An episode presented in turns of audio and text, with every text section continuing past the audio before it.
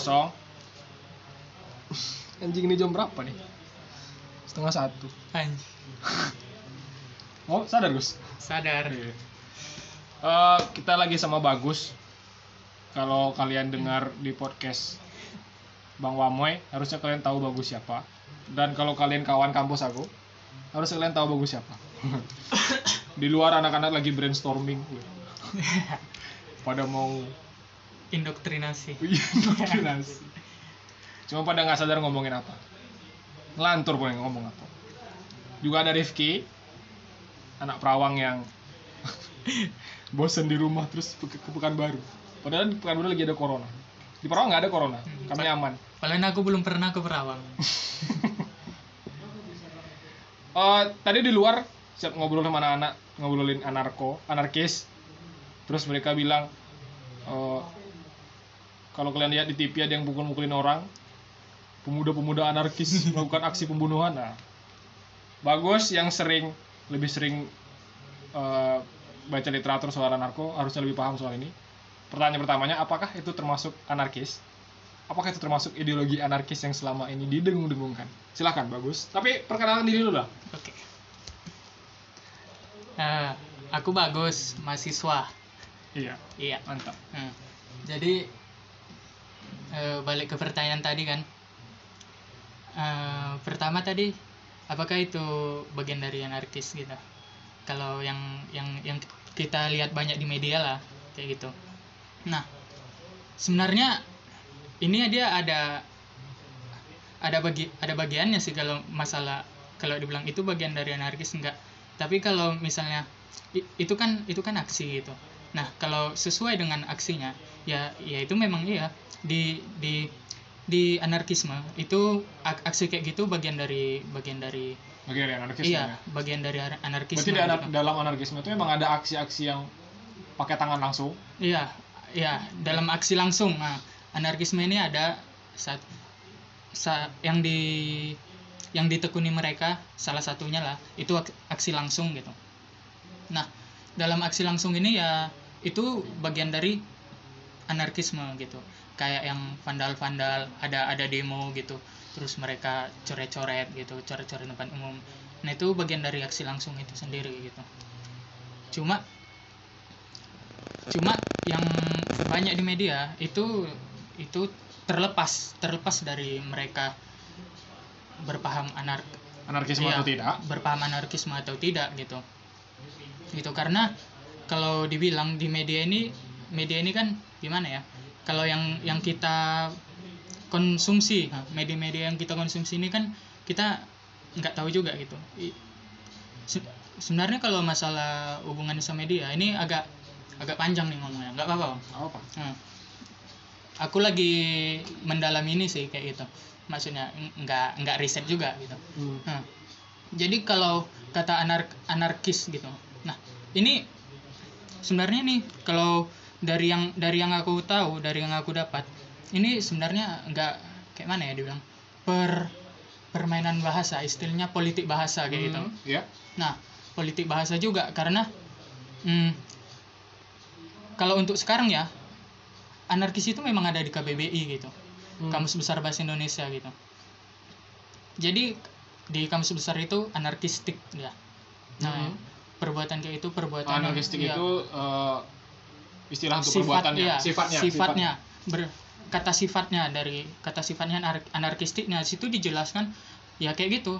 Yang yang penghancuran ya kayak kayak gitulah. Yang pokoknya semua kekerasan itu Iya. masuk anarkistis Iya. dalam KBBI gitu. Dalam dalam KBBI nah itu sebenarnya kan pol- masalah masalah politik bahasa. Jadi kalau untuk kita kalau misalnya menyalahkan si wa- wartawannya lah misalnya. Hmm, susah juga karena misal wartawan ini kan juga kadang mereka nulis merujuk KBBI gitu nah, iya. Itu itu ada gitu anarkis itu. Nah yang jadi permasalahan itu pertama pertama itu wartawannya mereka tahu nggak apa yang ditulis pertama?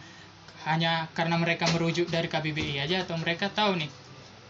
Anarkistis itu apa? Iya, iya anar anarkistis yang anarkistik yang ada di dalam KBBI itu sama pemahaman mereka tentang anarkisme gitu. Jadi kalau misalnya hmm, permasalahan ada di KBBI gitu kenapa anarkistik itu ada di KBBI dengan artian yang kerusuhan apa segala macam yang itu tadi. Nah itu dia baliknya kalau menurutku yang ku dalami di- dia main di politik bahasa. Politik bahasa ini kenapa di KBBI dibuat itu? Karena karena itu nggak sesuai sama pemerintah gitu Hmm. itu itu meresahkan mereka Oh, jadi masalahnya kalau di eh tunggu kita fokus ini dulu. Kalau Iya, berarti ini kalau masalahnya ke media, berarti ada dua permasalahan. Pertama, apakah berarti si, si wartawannya nggak ngerti itu anarkisme apa? Hmm, Yang kedua, pemerintah kita nggak setuju dengan anarkisme, makanya dibuat seakan-akan anar- anarkisme itu jahat gitu. iya dan Hmm. itu di diresmikan kayak gitu Hmm. diresmikan dalam. KBBI Iya. juga dilegalkan melalui balai bahasa kayak gitu nah karena kan memang itu istilahnya nggak sesuai sama pemerintah Sama itu na- pemerintah, itu, iya. itu nanti kita bahas kan. Ini bahas yang media dulu. Ya itu kita bahas kenapa anarkisme nggak sesuai pemerintah. Nah, cuma masalahnya pergantian ini misal nih itu kenapa aku menganggap menggugat ini? Karena itu berhubungan dengan ideologi orang lain ide- ideologi gitu Yap. ideologi orang lain gitu. Kenapa mereka sampai membuat kayak gitu? Misal analoginya kayak gini. Eh yang bar- yang yang aku tahu misal selamat hari ibu gitu. Mhm. nah itu kan sebelumnya dia itu bukan hari ibu pada tanggal segitu itu itu hari perempuan gitu. Hmm. itu diganti pada orde baru gitu. Pergantian itu. Pergantian hari Pergantian, eh, hari perempuan definisi itu. nasional Ah, ya. ah. diganti jadi hari ibu. Kenapa? Ya itu tadi. Karena ya orde baru bersifat patriarki salah satunya Hmm. mereka nggak mau nih kalau perempuan ada misalnya ada kus- hal khusus gitu terutama dalam gerakan perempuan zaman itu gerakan perempuan itu mencuat di gerakan-gerakan kiri di gerakan partai komunis gitu Hmm. melalui melalui lekra kayak kayak gitu Jadi, Eh, eh, gerakan seninya Itu tuh adalah analogi kenapa anarkisme dalam KBBI itu merujuknya sama kerusuhan-kerusuhan yang sifatnya negatif. Iya. Karena pemerintah emang nggak suka sama Iya. anarkisme gitu. Mere- mereka menyetir itu gitu ah, ah. Berarti kayak eh, sejarah apakah eh, sejarah itu tergantung siapa yang menang. iya Lebih kayak Nah, gitu ya. sama kayak analoginya juga kayak et, masalah etnis lah kenapa kenapa Tiongkok itu diganti dengan Cina gitu Ah, ah, kenapa? Hmm. Nah karena itu tadi ini permasalahan. Jadi dia kalau ini masalah ma- itu juga masalah jadi identitas gitu. Masalah Tiongkok diganti dengan Cina gitu. Ini mungkin aku baca tesisnya siapa sih? Roy Roy Ah, ah, Taniago. Ah, oke. Itu. Mungkin untuk ke dalamnya baca ke situ cuma singkatnya kenapa itu diganti? Ya karena di situ ada waktu di zaman itu, di zaman Orde Baru itu dia ada ada penentuan nih yang yang mana pribumi, Mm-mm. yang mana apa istilahnya ya. Pokoknya istilahnya Arab sama sama Tiongkok ini dia digabung. Hmm. Dan mereka bukan bagian dari pribumi. Pribumi itu ya orang-orang yang memang dari suku Nono. Eh tunggu tunggu tadi nggak nggak usah nunggu. Kenapa tadi pertanyaan eh, pertanyaan bukan pertanyaan sih. Istilahmu tadi kenapa Tiong eh, kenapa Cina diganti Tiongkok itu?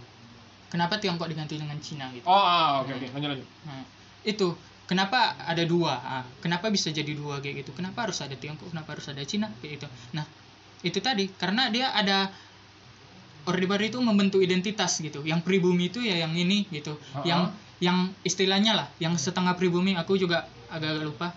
Yang setengahnya pribuminya itu yang dari Arab, yang dari Cina, yang, yang, kayak- yang kayak gitu. Itu dikelompokkan mereka gitu. Jadi itu memang permainan permainan identitas.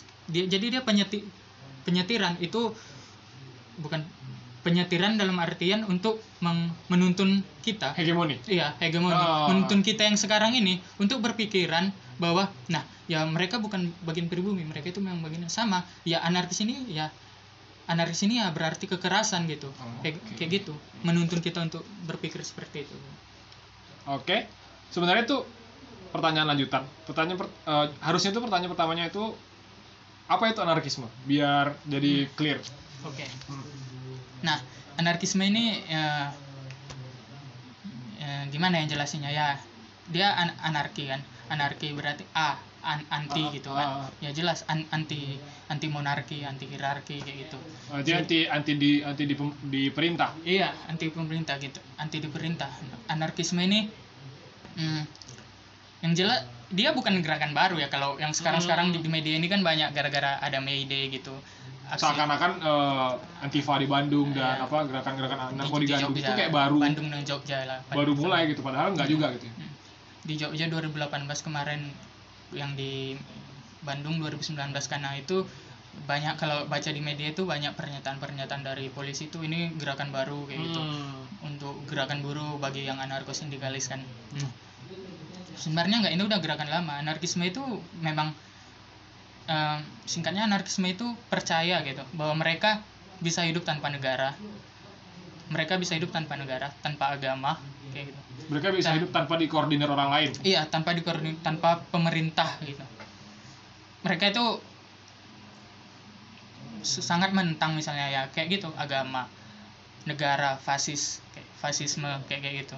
Nah, yang didukung-dukung orang itu istilahnya yang yang kayak memang yang ada otoritas atas tubuh sendiri kayak LGBT ya ya udah mereka LGBT ya udah mereka du- dukung-dukung kayak gitu kayak gitu. Mereka nggak nggak kontra dengan itu gitu.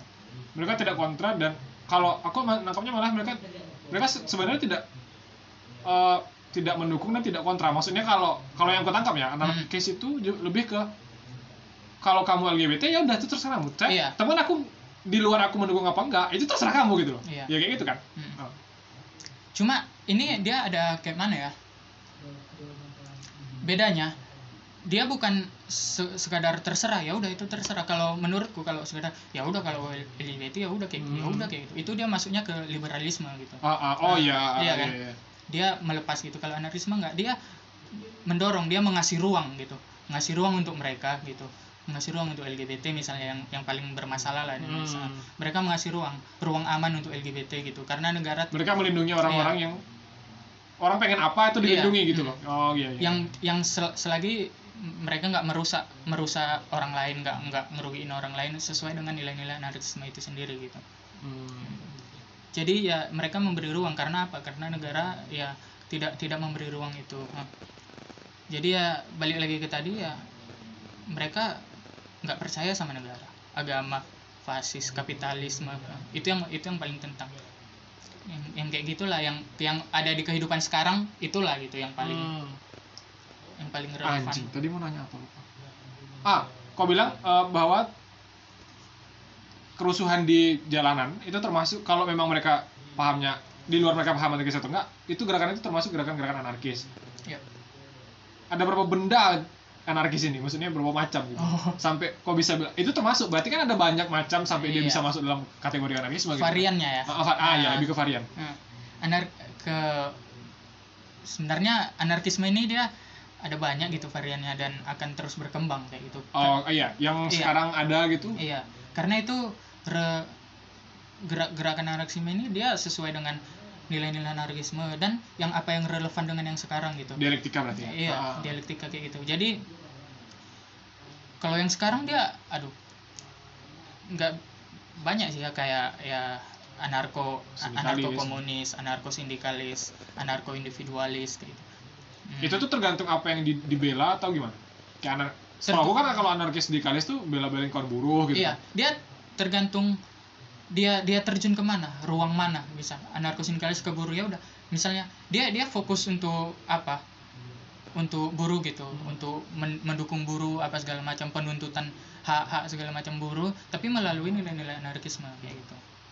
Nah, ya jadi itu juga nggak sangkut paut karena mereka apa buruh juga. Itu karena mereka mendukung buruh nah, terus dia berhubungan dengan anarko sindikalis M- mereka ada rujukan sih rujukan kayak filsuf-filsufnya juga gitu karena yang yang menurutku ya yang yang kerennya di anarkisme ini dia nggak ada gitu filsuf filsuf bosnya gitu kayak Kalau Marx, Iya, kalau iya. komunis bosnya Marx, Iya. Marx gitu kan. Iya si Karl Marx jelas ideologinya juga jadi Marxisme gitu. Nah, Kalau anarkisme ini nggak ada banyak udah mulai dari dulu. Bahkan kalau lit- literatur yang aku baca dia udah ada sebelum istilahnya zaman negara modern lah mulai adanya negara. Nah karena pada dasarnya orang-orang dulu itu sangat anarkisme gitu. Mereka belum ada Se- sebelum ada negara, Iya, sebelum ada kerajaan tuh mereka sangat anarkis itu. Iya, gerakan-gerakan di Cina, Jepang itu kayaknya dari yang aku baca dia lebih lebih awal gitu, baru dari mulai filsuf-filsuf muncul gitu karena mereka menulis filsuf itu kan. Nah, jadi ada di di Eropa lah kayak di Ere- Eropa Rusia kayak si Bakunin, terus Hmm. Kropotkin Sterner yang individualis gitu sampai yang modernnya kayak si Alexander Bergman terus istri Ah, ah. istrinya si Emma Goldman Ah. kayak gitu Di Indonesia ada nggak yang old school old school lah? old school old school nah dia eh, ada ada yang dia dia nggak hmm, dia nggak membilang kalau dia anarkisme tapi gerakan-gerakannya apa yang Tersirat lah bahwa tulis dia dia anarkis. tersirat dan tulisan-tulisannya itu jadi rujukan bagi anarkis-anarkis di Eropa gitu kayak misalnya si Edward Dawes Dekker gitu. ya mungkin eh, apa karena nggak terlalu apa jadi apanya dia terkenal kayak multa, multatuli lah Hmm. dengan Max Havelaar-nya gitu. Nah di Max Havelaar itu jelas dia dia model tulisannya multatuli itu dia satir di di Max Havelaar ya. Dia satir dengan meng dengan menyerang kolonial Belanda sama agama gitu. Agama yang di situ itu ya agamanya orang Belanda yang mayoritas Katolik kayak gitu. Dia menyerang itu gitu. Kenapa misalnya orang-orang ini terus beragama tapi kenapa menjajah kayak gitu? Hmm. itulah tersirat dalam Multatuli gitu dan dia sangat menentang itu gitu. Ada juga terus itu turun ke anak-anaknya di ke anaknya lah si Ernest Ernest Dawes Dekker ya kalau Ernest dia memang mengakui kalau dia bahwa seorang anarkis gitu. Pada zaman itu yang yang apanya yang relevan ya zaman kolonial si Ernest itu dia eh, anarko sindikalis jadi dia main aksi langsung ada tulisannya model dia nulis tentang direct action itu aksi, aksi langsung pada zaman Belanda gimana mereka matahin apa matahin rel rel rel Hmm. rel kereta api Belanda kayak gitu Eh, nah, anarkis ini kan kalau dari by definition ini kan tidak mau diperintah, anti pemerintahan kan. Mm-mm. Kalau mereka lagi gerak, maksudnya kayak kayak Mayday segala macam tuh, mereka kan ada yang orang-orang pasti pada mikir mereka nggak mungkin gerak tanpa diorganisir kan. Iya. Pasti ada pengorganisirnya dan itu pasti orang dan dia secara nggak langsung itu kan diperintah. Iya. Eh, apakah itu kontradiksi dengan definisinya tadi?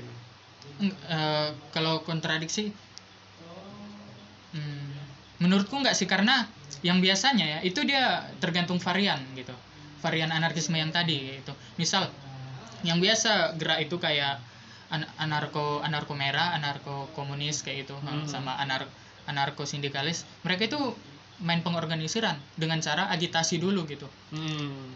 maksudnya agitasi kita kita harus gerak nih. Ya udah kita gerak baru mereka hmm, istilahnya kayaknya kayaknya kita harus gerak. Hah, jadi yang lain itu sadar oh ya kita harus gerak nih. Ya udah kita kumpul kayak gitu. Modelnya kayak Tapi gitu. nggak pakai pemimpin. iya bukan bukan woi kalian besok ku gerakkan ya nggak nggak gitu cuma mereka misal omnibus law ini udah ini udah parah kita harus gerak nih iya kita memang harus sudah gerak ya udah kita harus gerak Oh berarti jatuhnya bukan bukan bukan pemimpin tapi penyadar, maksudnya Iya. yang menyadarkan mereka. Nah. Ah. Iya, kayak karena kesadaran orang itu berbeda-beda. Jangan kan itu kesadaran komunis dengan kesadaran orang anarkis itu berbeda-beda kan. Hmm. Kesadaran liberal dengan kesadaran anarkis itu berbeda-beda kayak gitu. Karena sesuai dengan nilai-nilai mereka gitu. Nah, oh yang aku tangkap tuh eh, berarti kalau tidak ada pemimpin, maksudnya pemimpin di anarkis tuh berarti kalau pemimpin kan itu bentuknya terikat ya. Saya buat saya bawahan kamu, Iya. kamu pemimpin saya gitu kan. Oh berarti kalau di anarkis Stru- tidak ada seperti tidak ada struktur seperti Hmm. itu gitu. Oh iya iya. ya dia dia ya ya gitu tadi lebih ke penyadar kayak gitu. Hmm. Nah, setelah mereka iya tep tep tep mis- misalnya ini ini sadar nih udah dia ngomong ke sampingnya ke sampingnya sadar sadar ya udah mereka kumpul dan dan mereka di situ kon- konsolidasi gitu menurutku konsolidasi itu bukan masalah ada yang pemimpinnya kayak gitu Iya. kan. Konsolidasi ya mereka ngomong ini mereka beda apa yang ini bermasalah ya udah. Kapan kita gerak? Besok kita gerak. Gerak kayak gitu. Cuma ya itu kayak varian-varian anarko komunis anarko sindikalis. Cuma ya banyak ya kalau anarko individualis dia lebih ke gimana ya anarko individu- individualis itu apanya? Ke Sternerian lah si Max Turner itu. Dia lebih ke individualis gitu. Dia lebih masuknya dia ke egois gitu dan Hmm. egois itu nggak salah bagi Sterner kayak gitu orang itu harus egois gitu lebih baik kau mentingkan dirimu sendiri lah gitu Oh bisa lebih dini nih. Hmm. Eh, kalau Sterner nih, misal, misal kita Sterner ini agak rumit tapi lucu menurutku. Nanti aku diserang anak individualis nih. Dia, misalnya ki- kita kita kita berpikir nih, ah besok aku makan apanya? Itu kita udah egois gitu. Sebab Ya, sebab kita ki- sebab kita misal kita mikir kan "Ah, besok makan nih ha. kita itu udah egois udah egois tapi kita dalam artian di satu sisi kita mengor- mengorganisir diri sendiri gitu Hmm. maksudnya eh gimana ya Eh, aduh susah juga eh, lebih lebih intinya ya kalau standar ini lebih baik kita gimana ya? masalah masalah gerakan itu lebih baik ke diri sendiri dulu lah kayak gitu baru ngurus sendiri sendiri dulu baru ngurusin orang lain iya iya masalahnya itu mentok di diri sendiri gitu Hmm. mentok di diri sendiri kayak gitu tanpa tanpa mereka sangat nggak percaya dengan agitasi kayak yang dilakukan narko komunis benar-benar gitu. Bumi ini penduduknya hampir 5 miliar tuh rata-rata nggak rata-rata sih. Maksudnya hampir ke semuanya itu ada negara gitu kan. Iya. Hampir semua orang di bumi ini ada negaranya masing-masing Iya. dan ada pemimpinnya. Hmm. menurut kau anarkis bisa hidup nggak? Maksudnya ada nggak kenyataan anarkis yang sampai sekarang ada gitu? Ah, di, di, di, di luar ideologi yang dalam dalam negara ini ya. Maksudnya dia ngumpul sama-sama terus di luar semua negara di bumi ada di daerah mana gitu? Oh mereka ada. Ah di mana itu ke orang bangsa Kurdi. Bangsa Kurdi itu dia kayak suku gitu. Kayak suku di per di perbatasan Turki Suriah Irak Iran. Dan mereka tidak tergabung dalam negara mana pun? Enggak kan itu kan mereka Turki itu kan perbatasan kan? Turki Irak Iran sama Suriah itu mereka di di ujung dan. Jadi sebagian orang-orang Kurdi ini sebagian dari mereka itu masuk semua ke wilayah Turki ke Iran ke Irak sama ke Suriah gitu. Nah mereka itu nggak percaya gitu. Nggak percaya sama negara. Mereka membentuk membentuk apa sendiri? Membentuk tempat mereka sendiri gitu. Kayak istilahnya mereka ada petanya gitu. Dan itu mereka mengorganisir melakukan demokrasi tanpa tanpa negara gitu. Mereka memang udah hidup tanpa negara gitu. Mungkin yang paling mencuat gerakannya itu yang yang di Rojava gitu. Orang-orang Rojava ini yang paling apa ya kalau nggak salah kalau di orang-orang Kurdi yang di Irak atau di Iran tuh dia dia nggak percaya negara tapi mereka mereka sangat borjuis gitu. Karena Hmm. mereka juga ada perpecahan kayak gitu kan. Mereka sangat borjuis jadi mereka nggak mau nggak mau ya mereka hidup sendiri lah istilah. nggak mau bersama lagi sana ya sang- proletarian sang- ya. sangat kanan lah sangat sangat sterner. Nah, jadi ya yang paling mencuat yang paling mencuat itu kalau sekarang yang di Rojava kayak gitu. Mereka memang hidup mereka menerapkan apa demokratis konfederalisme. Itu itu ha. mungkin kalau ini bisa dilihat lebih jauhnya ke kalau yang sekarang di Lardirik dia eh, PhD di Oxford kalau nggak salah. Lar diri itu apa? Di Lardirik nih orang. Oh, oh, lar diri itu orang? Eh, akti- ak- dia aktivis aktivis perempuan di Rojava kayak gitu dia lebih ke orang-orang Kurdi ini mengklaim dirinya anarkis nggak? Iya gerak gerakan-gerakan mereka itu gerak gerak-gerakan anarkis gitu dan eh, gerak kayak mana ya? Cuma istilahnya mereka bukan bukan ini wilayah ini wilayah anarkis gitu. Cuma mereka mereka ya mereka itu menerapkan gerakan itu berdasarkan nilai-nilai anarkisme dan dan didukung dengan anar dengan ana- anarkis-anarkis di wilayah lain. Contohnya yang paling apa Jerman gitu. Nah anarkis-anarkis di Jerman terutama yang kayak yang percaya percaya agitasi kayak anarkis merah gitu. Nah itu banyak yang datang ke Kurdi. Ke ya bantu mereka karena mereka diperangi sama fasis Turki sama ISIS. Hmm. yang untuk sekarang mereka lagi dibombardir sama itu. Mereka bantu mereka ngasih senjata kayak gitu Hmm. untuk orang-orang Kurdi ini gitu terutama kayak ya itu anarko merah dari Jerman dari Eropa lah. Antifa juga turun ke situ ke gerakan itu. Karena orang-orang anar anarko anarkis yang di Eropa ini kayak mana ya?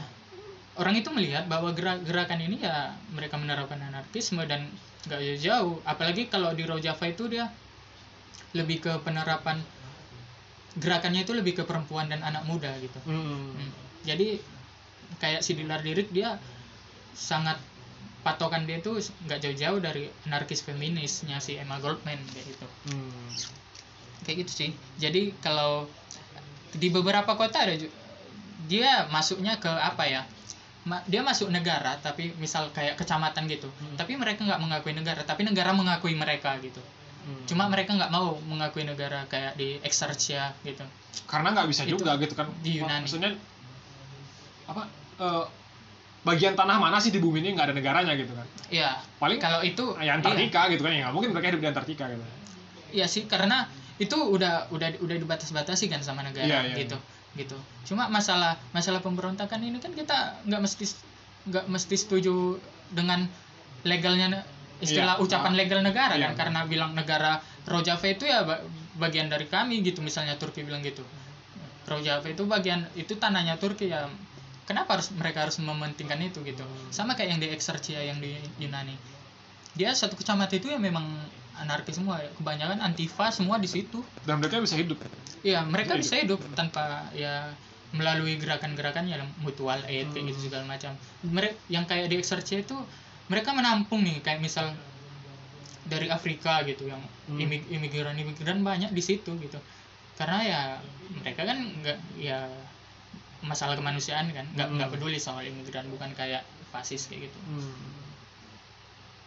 terus pertanyaan selanjutnya eh, dari semua ideologi yang pernah aku baca yang ada di bumi ideologi on earth apakah anarki- anarkisme yang paling masuk sama kepalamu Nah, iya sih. Kayak kan misalnya se- Iya. sebelum sebelum sebelum kau baca baca Iya. anarkisme kan kau baca baca yang lain kayak ya kau mungkin kau nggak nggak tahu Mars nggak mungkin Iya, kau nggak tahu iya. Soeharto dengan Marhennya gitu kan gen Iya. gen MI. Soekarno. anjing nah, gitu terus apakah anarkisme itu masuk dalam yang paling masuk sama kepala Iya, iya itu karena karena itu gitu karena karena aku nggak bilang kau anarkis ya cuman Iya. apakah itu yang masuk paling masuk di kepala karena karena menurutku it- itu yang paling yang paling yang menurutku yang paling yang Manusiawi. iya iya itu yang paling yang paling aku lah kayak gitu yang paling yang sesuai dengan apa yang yang kupikirkan kalau untuk untuk untuk sekarang ya. Makanya aku mendalami itu gitu. Aku mem- membaca literatur itu Hmm. mulai menengok gerakan-gerakan di luar gitu ya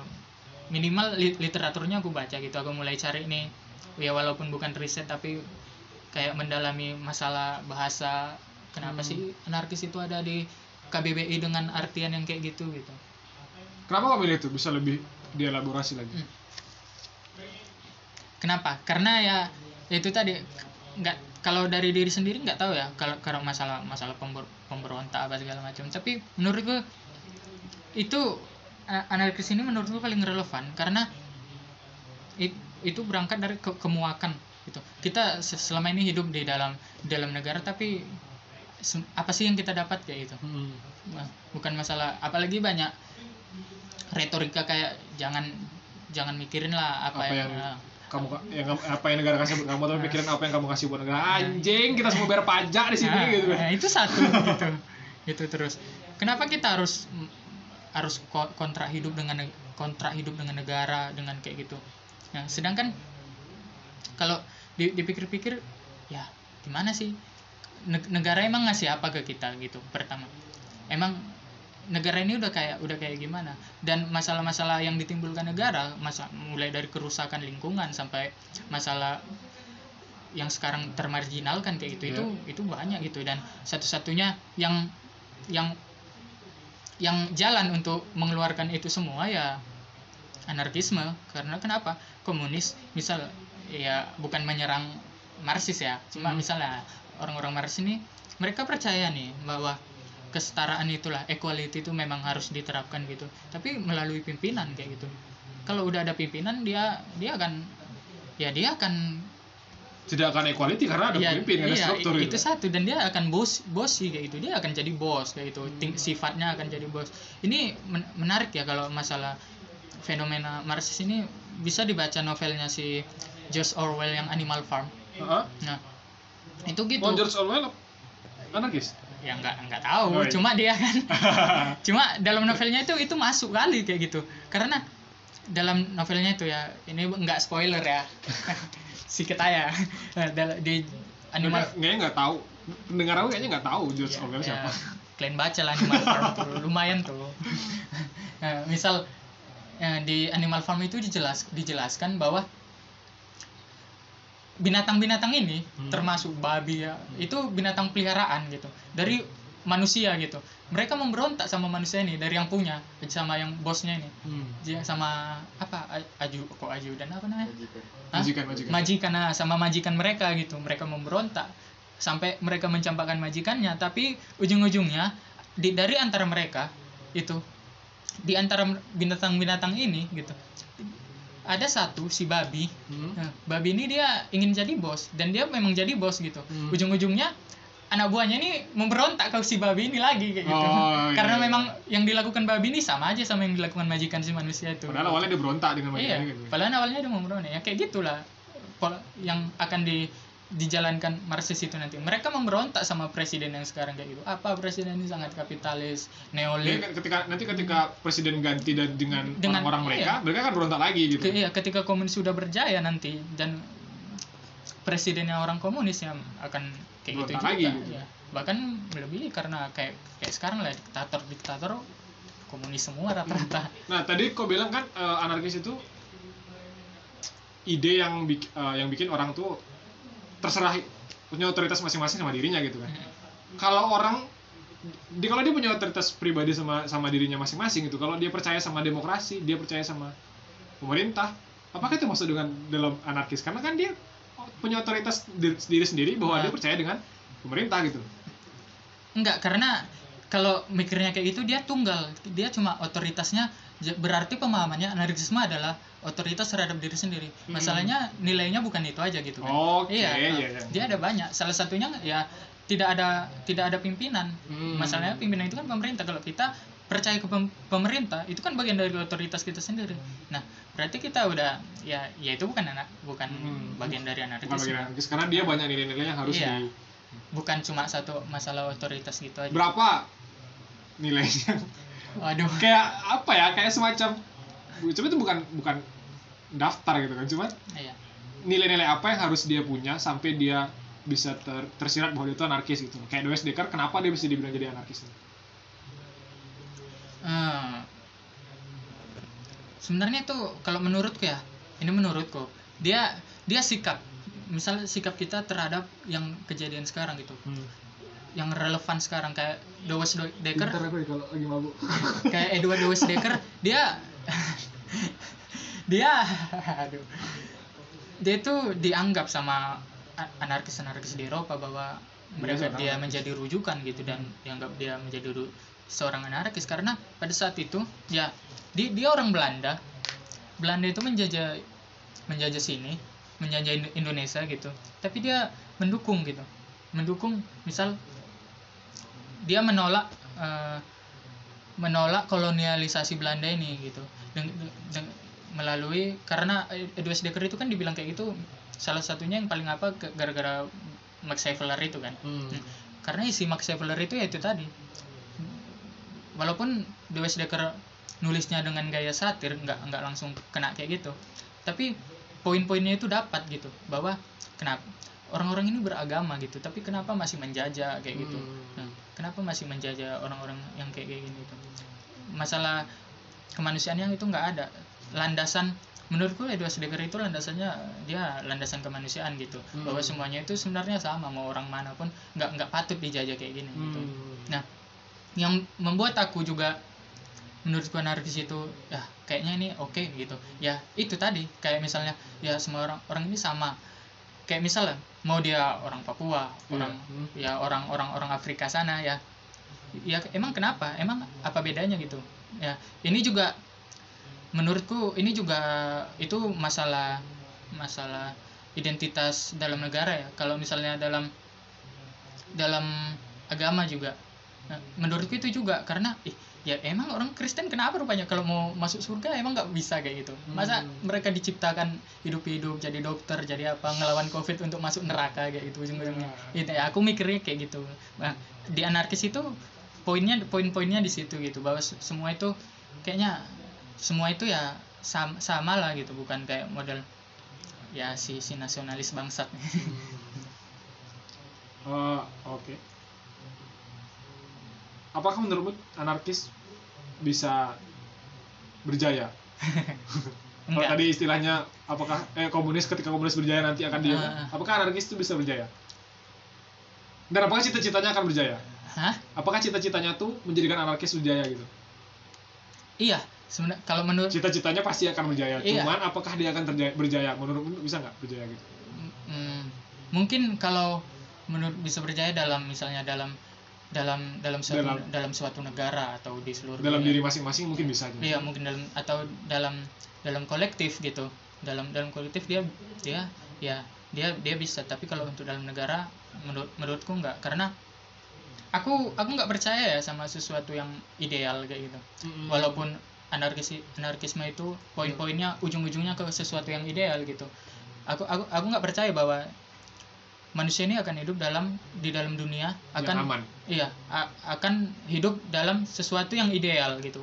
Baik itu menurut khilafah komunis Mm-mm. liberal anarkis gitu. Aku nggak percaya itu bahwa semua orang akan akan hidup di dalam sesuatu yang ideal. Tapi kenapa aku mendalami itu? Dalam menurutku manusia dalam hidup dia ada ada patokannya ada yang ma- patokan untuk dijalankannya selama hidup. Itu pilihan masing-masing mau dia berjalan sesuai agama ini itu mau dia berjalan menjalankan hidup sesuai komunis mars eh, sesuai anarkis gitu. Nah dan aku milih itu anarkis. Memilih menjalankan hidup sesuai anarkis karena balik lagi ke yang pembicaraan ya tadi, itu statementnya ya aku mau milih jalan hidup sebagai anarkis ah. Nah, karena balik lagi ke yang ke apa tadi ya karena itu yang yang paling relevan sama minimal sama diriku sendiri kayak gitu. jadi nggak ada uh, segimanapun cita-cita kalian soal nasionalis Indonesia akan begini-begini tidak akan pernah. Karena memang hidup dialektika kan karena memang semua Iya. orang punya pikiran masing-masing dan semua orang dan eh, apalagi ya ini eh, cita-cita buat semua orang bisa kuliah dan semua orang bisa pintar tuh menurut aku nggak nggak masuk akal. Karena kalau semua orang pintar itu bumi ini habis gitu. Nggak bisa semua orang pintar di bumi coy gitu. Nah, dan Ini, nah, misal bentar jadi kalau sesuai dengan yang aku jelaskan tadi jadi anarkisme ini dia bersi si- sifatnya dia universal gitu internasionalisme gitu bukan oh nasionalisme iya iya ngerti ngerti, ngerti. Hmm. Ini kayak sebenarnya aku mulai mulai dapat masalah universal inter, sifat-sifat internasional ini dia dari jurnalisme Nah, masalah yang di Sidan di Laksono bilang kan jurnalisme itu ya universal ya kita nggak punya batas-batas Ah, negara kita nggak punya Hmm. batas etnis segala macam. nggak ada jurnalisme Pancasila Iya, iya, masalah iya, iya, yang- kita pelajari Web di itu lagi kampus didebatin di grup Ah. Polres kan nggak ada jurnalisme Jurnalisme Pancasila, Pancasila. gitu. Jurnalisme ini agama ini agama ini itu nggak nggak ada gitu. Ya jurnalisme itu universal gitu. Sama menurutku ya yang yang dijalankan anarkisme itu kayak gitu. Anarkisme ini universal. Mereka percaya anarkisme ini percaya kalau nggak ada negara su- kalau negara batasan-batasan negara ini nggak ada orang itu akan menurut tatanan idealnya orang-orang itu akan hidup aman tanpa harus tanpa harus menentukan identitasnya gitu identitasnya ih aku Indonesia nih kau Malaysia Nah, Nah, iya. baru Malaysia balas eh, dasar harusnya ketika orang nggak punya uh, identitas dan kedekatan psikologi orang jadi lebih ini kan Iya. jadi lebih ya kita semuanya sama kita sama-sama Iya, orang gitu. iya, ya kita orang terlihat udah kita jalani hidup aja yuk gitu gitu. Bukan masalah ah kau Indonesia nih kayak gitu. Ah kau Malaysia terus Malaysia balas ah dasar Indon bodoh main bola bodoh kayak gitu. Kan itu masalah. Itu kena kenapa ada kayak gitu ya? Karena nasionalisme itu gitu. Iya iya iya. nasionalisme ini memang awalnya terlihat keren ya. Wih, nasionalisme dia menjunjung, menjunjung negara. Ujung-ujungnya dia jadi fasis gitu. iya sebelum ke fasis dia rasis dulu Iya, Nah, iya. contohnya kayak perangan main main bola antara Indonesia Hmm. Malaysia ini kan udah mulai ejek-ejekan dibilang TKI dari Jawa semua kayak gitu mis orang Indo miskin kayak Iya, gitu betul, betul. Hmm. ya itu sebelum nah habis itu apa nanti habis dari rasis ya fasis gitu. Bahwa yang ada Indonesia di Indonesia nggak boleh lagi yang orang-orang muka-muka Cina muka-muka Arab ya itu udah nggak udah nggak boleh lagi kayak gitu. Misalnya misalnya kayak gitu. Mereka udah menentukan sendiri nih yang orang Indonesia ini kayak gini. Padahal belum tentu kayak gitu. Iya, iya. Bis- bisa jadi ya orang di Riau ini dari suku aborigin dari Australia. Ya siapa tahu gitu. Ini pertanyaan terakhir nih udah 39 menit dan ini paling kontroversial paling komunis itu kan dicap anti agama. Apakah anarkis juga anti agama? Apakah seorang anarkis eh, nggak boleh jadi Islam? Apakah nggak ada Islam anarkis? Nah ini ini menarik nih, ada karena ada dia kayak aku juga baru dapat ya ger- ger- gerakan ini kayak gitu. Dia anarkis tapi dia yang yang aku tahu ya dia dia Kristen gitu. Hmm. contoh di di Israel eh, Israel nggak Eh Kristen di Kurdi, orang Kurdi itu muslim nggak? Hah? enggak mereka nggak percaya Oh, oke, ya, Iya, terus. mereka nggak percaya tapi ya kalau mulai dari latar belakangnya sama lah kayak aku lahir Islam gitu. Ah, ah, mereka iya. muslim gitu Karena mereka di bagian Iya, uh, mereka kan ya. di bagian sana gitu. Kakek buyutnya muslim gitu. Nah, cuma kayak yang menarik nih kayak perang antara Palestina Israel lah misalnya. Nah, itu di Israel itu ada kelompok kelompok anarkis gitu. Dia dia memang dia Yahudi gitu. Hmm. Di Palestina juga dia Islam. Tapi dia anarkis. Tapi mereka mereka itu ny- nyatu gitu. Karena anarkisme kayak gitu. Mereka oh iya ngerti Iya, ngerti ngerti ngerti. mereka udah nggak peduli masalah perang Israel apa mereka itu nyatu karena anarkisme gitu bahkan eh, yang kayak kemarin ada artikel menarik di- diterjemahkan kan eh, eh bukan diterjemahkan yang nulis orang Indonesia kalau nggak salah iya itu eh, mm, gerakan hardcore punk di Hmm. Israel itu men- menentang habis-habisan apa yang dilakukan Israel terhadap Palestina kayak gitu Hmm. gerakan hardcore punk nih ya mereka bukan sekedar punk-punk street ya mereka memahami anarkisme gitu. Aku nggak tahu apakah Islam menentang anarkisme. Yang Iya. pasti is- anarkisme tidak pernah menentang agama. iya iya Jadi karena kalau kamu mau jadi anarkisme, terserah kamu mau apa, kamu Iya. tetap bisa jadi anarkis, seorang anarkis. iya gitu. kamu istilahnya gini ya terserah kalau kamu ber- beragama beragama. Yang intinya kau jangan jadi bodoh gitu. Kau jangan jadi diatur oleh yang Agamamu. iya dari diatur oleh agamamu gitu. Di mana otoritas atas tubuhmu sendiri gitu. Kalau kamu mau beragama agar kamu merasa nyaman misalnya kamu depresi gitu terus kau berdoa dan itu merasa jadi nyaman gitu entah sholat tahajud karena pagi-pagi jadi nyaman kayak itu ya nggak apa-apa. Apalagi ya kita tahu kalau masalah kalau hubungannya kesehatan mental kan itu itu ngaruh loh kalau dibilang kesehatan kesehatan menurutku ya itu ngaruh kalau dibilang kesehatan mental terus ya jangan berdoa berdoa nggak akan ngasih apa apa ya I- Karena orang nggak sama kalau masalah Iya. itu gitu. I- itu nggak menurutku itu ngaruh gitu karena ya itu kan ritual ya Hmm. ritual apa yang dijalankan orang itu ya ya mau yoga mau sholat itu ya terserah gitu cuma ya ya itu tadi jangan sesuai jangan ya jangan jangan sampai kau di otoritasmu itu dihancurkan sama agama itu gitu Hmm. Ya Gus, closing statement Gus. Eh, Pak Dua, apakah ada yang belum disampaikan, cuman belum Eh. aku tanyakan? Eh, yang paling penting ini yang paling penting ya yang aku bilang ini coba di ya ya di apalah dibaca literatur lagi walaupun karena banyak orang yang nggak suka baca jadi dia dengar aja gitu Eh, jadi ini di dimakan mentah-mentah kayak gitu eh gila. Eh, jadi ya dibaca lah banyak literatur yang udah ada terjemahannya kok gitu. Ke mana nyarinya? literatur Karena literatur anarkis cukup sulit dicari dan cukup sulit ada terjemahan. Ah, dia ada. Kalau aku kasih tahu yang pertama follow akun Instagram atau Twitternya bebaskan buku. Hmm? Ah, bebaskan buku. Itu dia banyak literatur tentang komunis sama anarkisme. Itu di- gratis ada PDF-nya juga. Terus hmm, eh, Bahkan buku-buku yang copyright. iya Wow. itu dibebaskan mereka Iya. karena mereka kan nggak percaya itu Iya iya benar benar benar. Terus kayak eh, satu lagi eh, blog pustaka.anarkis.org pustaka.anarkis.org Nah, Di itu sana ada kumpulan literatur-literatur iya anarkis yang liter- sampai tesis tesis skripsi mahasiswa Indonesia anarkis. seorang anarkis entah berdasarkan media karena dia ilmu komunikasi berdasarkan pemerintah kayak kayak gitu ya jadi bi- bisa dibaca kalau mau beli fisiknya juga ada cari-cari aja lah A- ada kok Pandainya kalian nyarinya Iya, sih. a- ya kalau cuma kalian nggak akan dianggap berdosa karena baca PDF tanpa membeli buku karena anarkisme nggak peduli itu gitu. Mereka jual jual jual jual jual cetak itu sebagai ganti ongkos cetaknya aja gitu. Karena kan ada orang yang fetisnya untuk cetak gitu. Nah, terus Sange orang lihat cetakan. ya, dia nggak bisa baca PDF jadi harus cetak gitu nah terus hmm, yang paling sering ya yang yang masa yang masalah di awal ya masalah media tadi masalah media itu cok ya ya coba karena hmm, media banyak aksi ini anarkis gitu anarkis. Terus kalian akan menuliskan menuliskan itu lagi gitu. Misalnya kalian hidup di dalam jurnalistik atau di dalam tulis menulis lainnya gitu. Kalian akan menulis bahwa ru- kerusuhan itu adalah aksi Anarkis. iya kumpulan orang ini melakukan tindakan anarkis gitu.